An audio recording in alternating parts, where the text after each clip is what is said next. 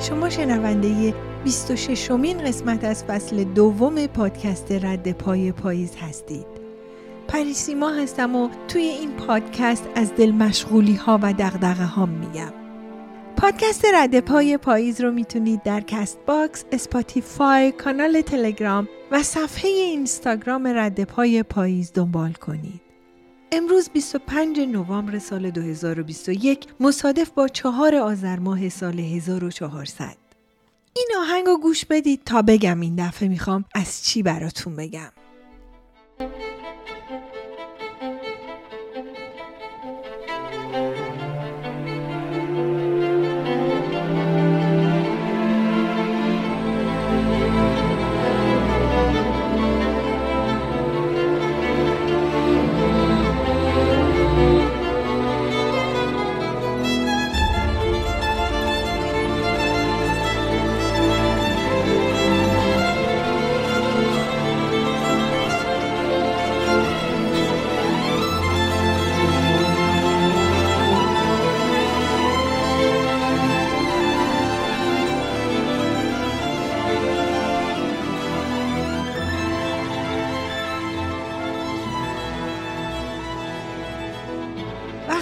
خونه چهار نسل در کنار هم زندگی کنن اینطوری میشه که یکی آهنگ League of Legend رو برای پادکستش انتخاب می‌کنه. یکی League of Legend بازی می‌کنه. یکی League of Legend رو گوش میده و دیگه دنیایی فراتر از League of Legend رو برای خودش رقم می‌زنه.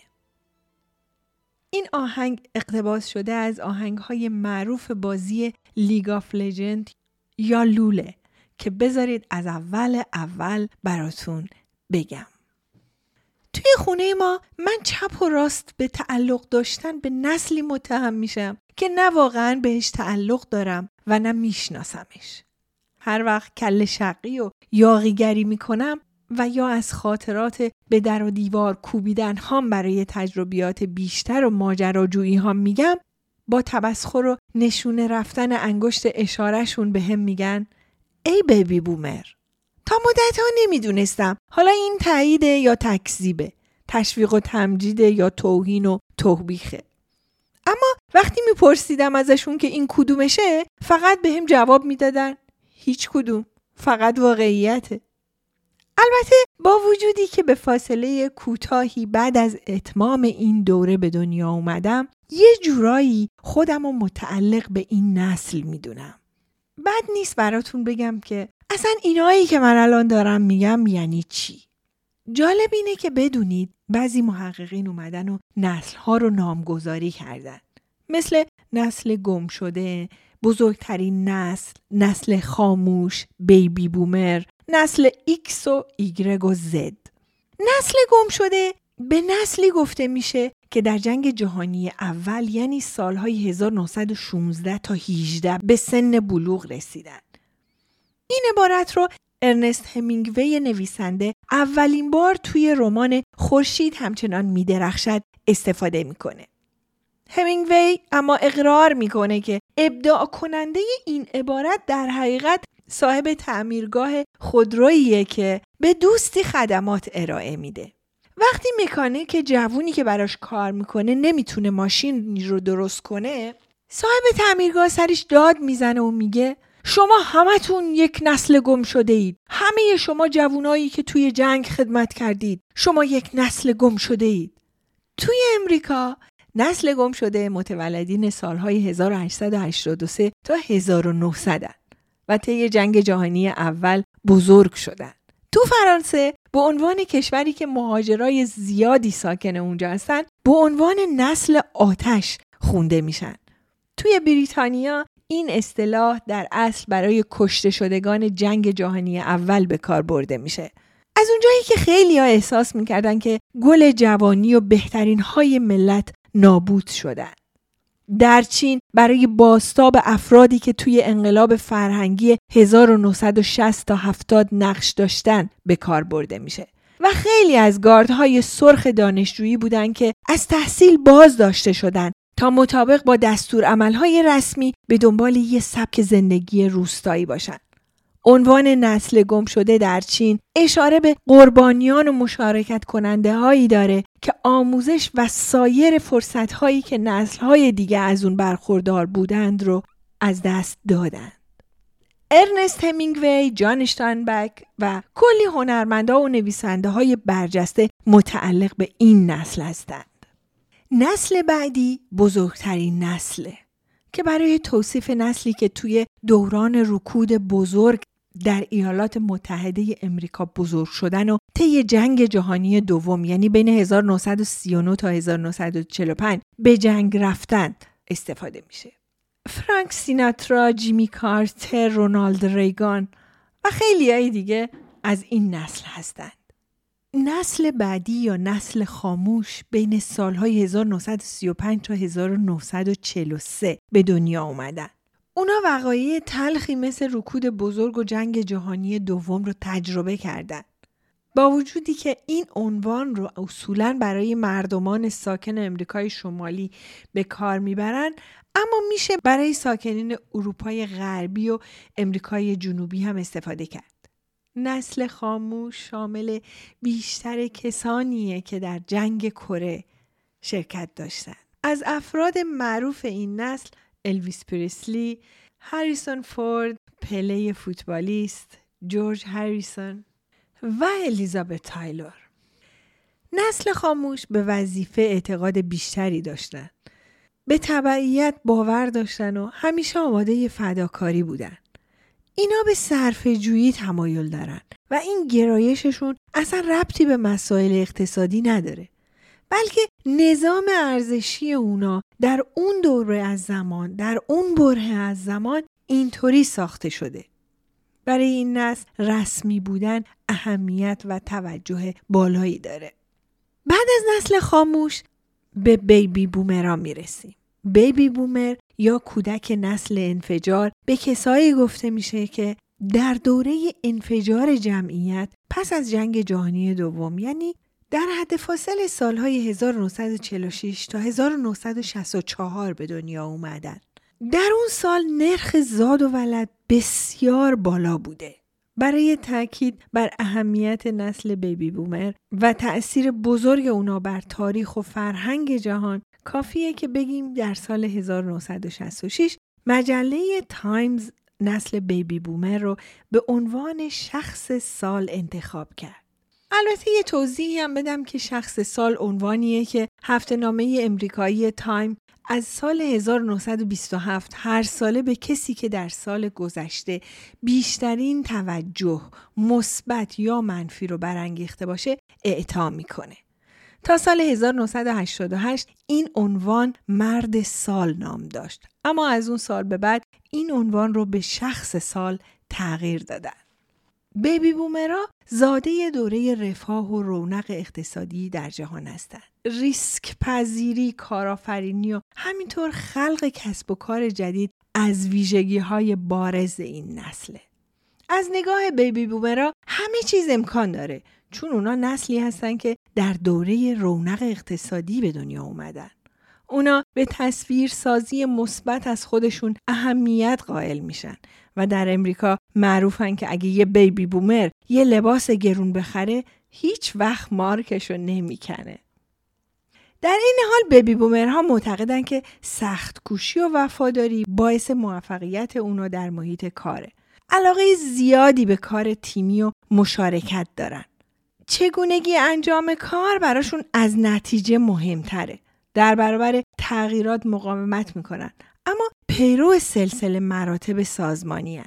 تنها چیزی که می‌تونه در اونها ایجاد انگیزه کنه ترفیع و عنوان شغلیه استیو جابز و اوباما جز این دسته هستند من همیشه از خودم میپرسیدم چرا محقق ها و کلا آدما علاقه عجیبی به دسته بندی دارن مثلا اولین دسته بندی هایی رو که یاد گرفتم دستبندی جانوران در علوم دوره ابتدایی بود. به مهرهداران و بیمهرگان تقسیم می شدن. اما چرا؟ چرا باید همه چیز رو دستبندی کنیم؟ یکی از علتاش اینه که برای تحقیق با تقسیم بندی و گروه بندی همه چیز رو به دسته های کوچکتری که مشخصات مشترک دارن راحتتر در موردشون تحقیق کنیم. در مورد دستبندی کردن نسل ها به نظرم می‌رسه که دلیل اصلیش اینه که با حضور آدمایی از نسلهای متفاوت با مشخصات و کرکترهای مختلف باید بدونیم چطوری می‌تونیم توازن و هماهنگی رو در جامعه ایجاد کنیم. همینطور که در اول اپیزود هم براتون گفتم چطوری تو خونه ما این چهار نسل در کنار همدیگه زندگی می‌کنن. بعد از نسل baby boomer جوامع با نسل ایکس و ایگرگ و زد مواجه شدن. همون عنوان هایی که خودمون هم زیاد ازش استفاده می‌کنیم. دهه شصتی ها دهه هفتادی ها هشتادی ها کم کم نودی ها هم سر تو سرا در میارن. درک مشخصات مدیریت و هماهنگ کردن نسل های مختلف و فعال در جامعه برای رشد جامعه خیلی مهمه. برای هماهنگ شدن این گروه های سنی و نسلی مختلف باید در مورد مشخصات این نسل ها یه چیزهایی بدونیم.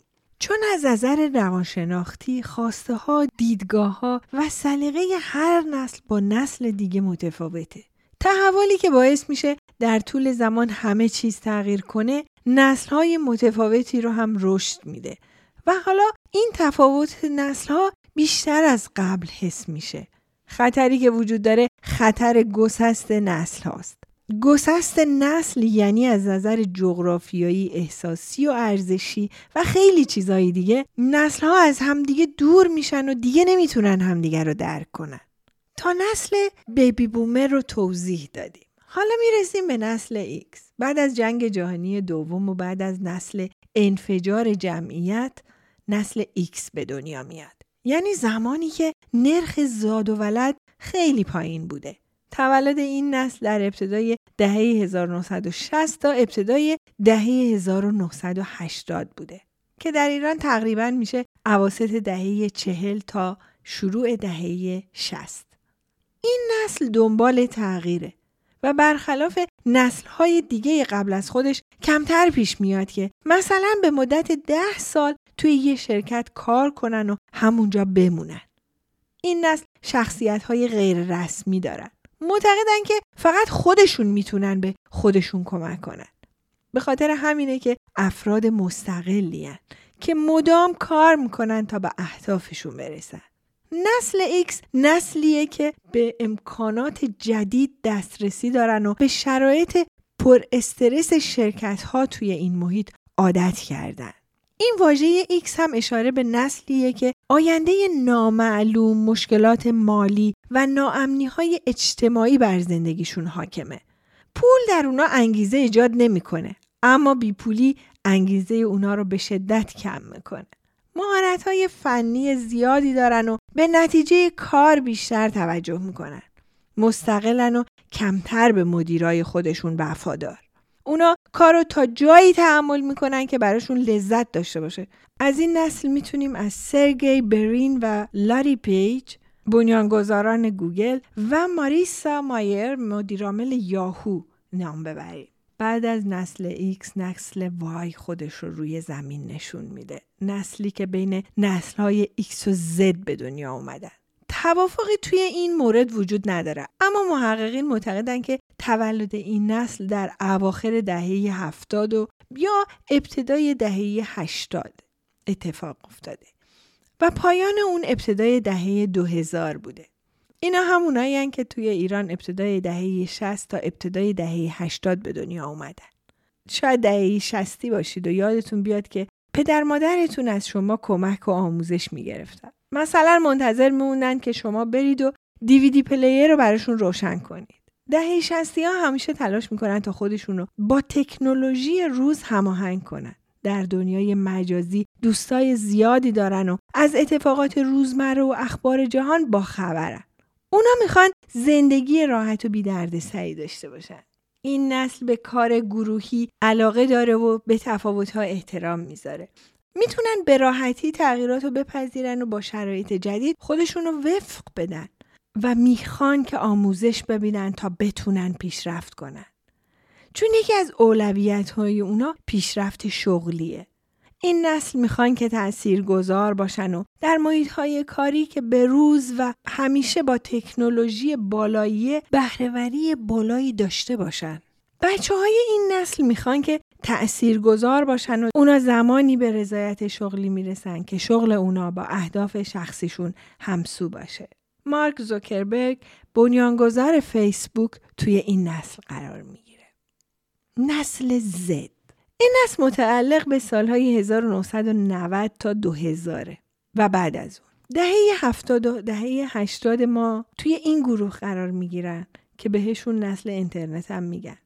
این نسل متفاوت از نسل های دهه 60 هستند و برای تمام عمر خودشون از تکنولوژی و رسانه های دیجیتال استفاده می‌کنن. به این نسل شهروندان دیجیتال هم میگن چون به محض تولد با امکاناتی مثل وب و پیام رسان فوری و MP3 player و تلفن همراه و خیلی چیزهای دیگه آشنا بودن. نسل زد مثل نسلهای قبلی نیست که فقط به حقوق و مزایا اهمیت بده. بلکه آرامش روانی محیط کار هم براش خیلی مهمه. این افراد به اندازه افراد نسل قبل توی محیط کار با احتیاط نیستن. تعهد کمتری به کار دارن و برای انجام دادن کارهاشون به وسایل دیجیتال نیاز دارن. اونا می‌خوان که از شغلشون لذت ببرن و اون رو دوست داشته باشن بیشتر از نسل قبل. خانه دورکاری و ساعت کاری منعطفن. این نسل بدون تکنولوژی نمی‌تونه زندگی کنه. عزیزی دارم که متعلق به این نسله یعنی نسل زد. یادم میاد سال 2010 بود که با یکی از دوستان سفری به جنوب هند رفتیم. اون موقع این عزیز من دوازده سال بیشتر نداشت. دوستی که باهاش به مسافرت رفته بودیم در محل کارشون معمول بود که وقتی یکی از همکارا از سفر برمیگشت در اولین جلسه ای که دور هم جمع می شدن یه شرح مختصری از سفرش رو برای همکاران می گفت. این دوست ما قصد داشت که عکسای زیبایی رو که از طبیعت هند گرفته بود با یه پاورپوینت و یه موزیک هندی زیبا برای نمایش آماده کنه.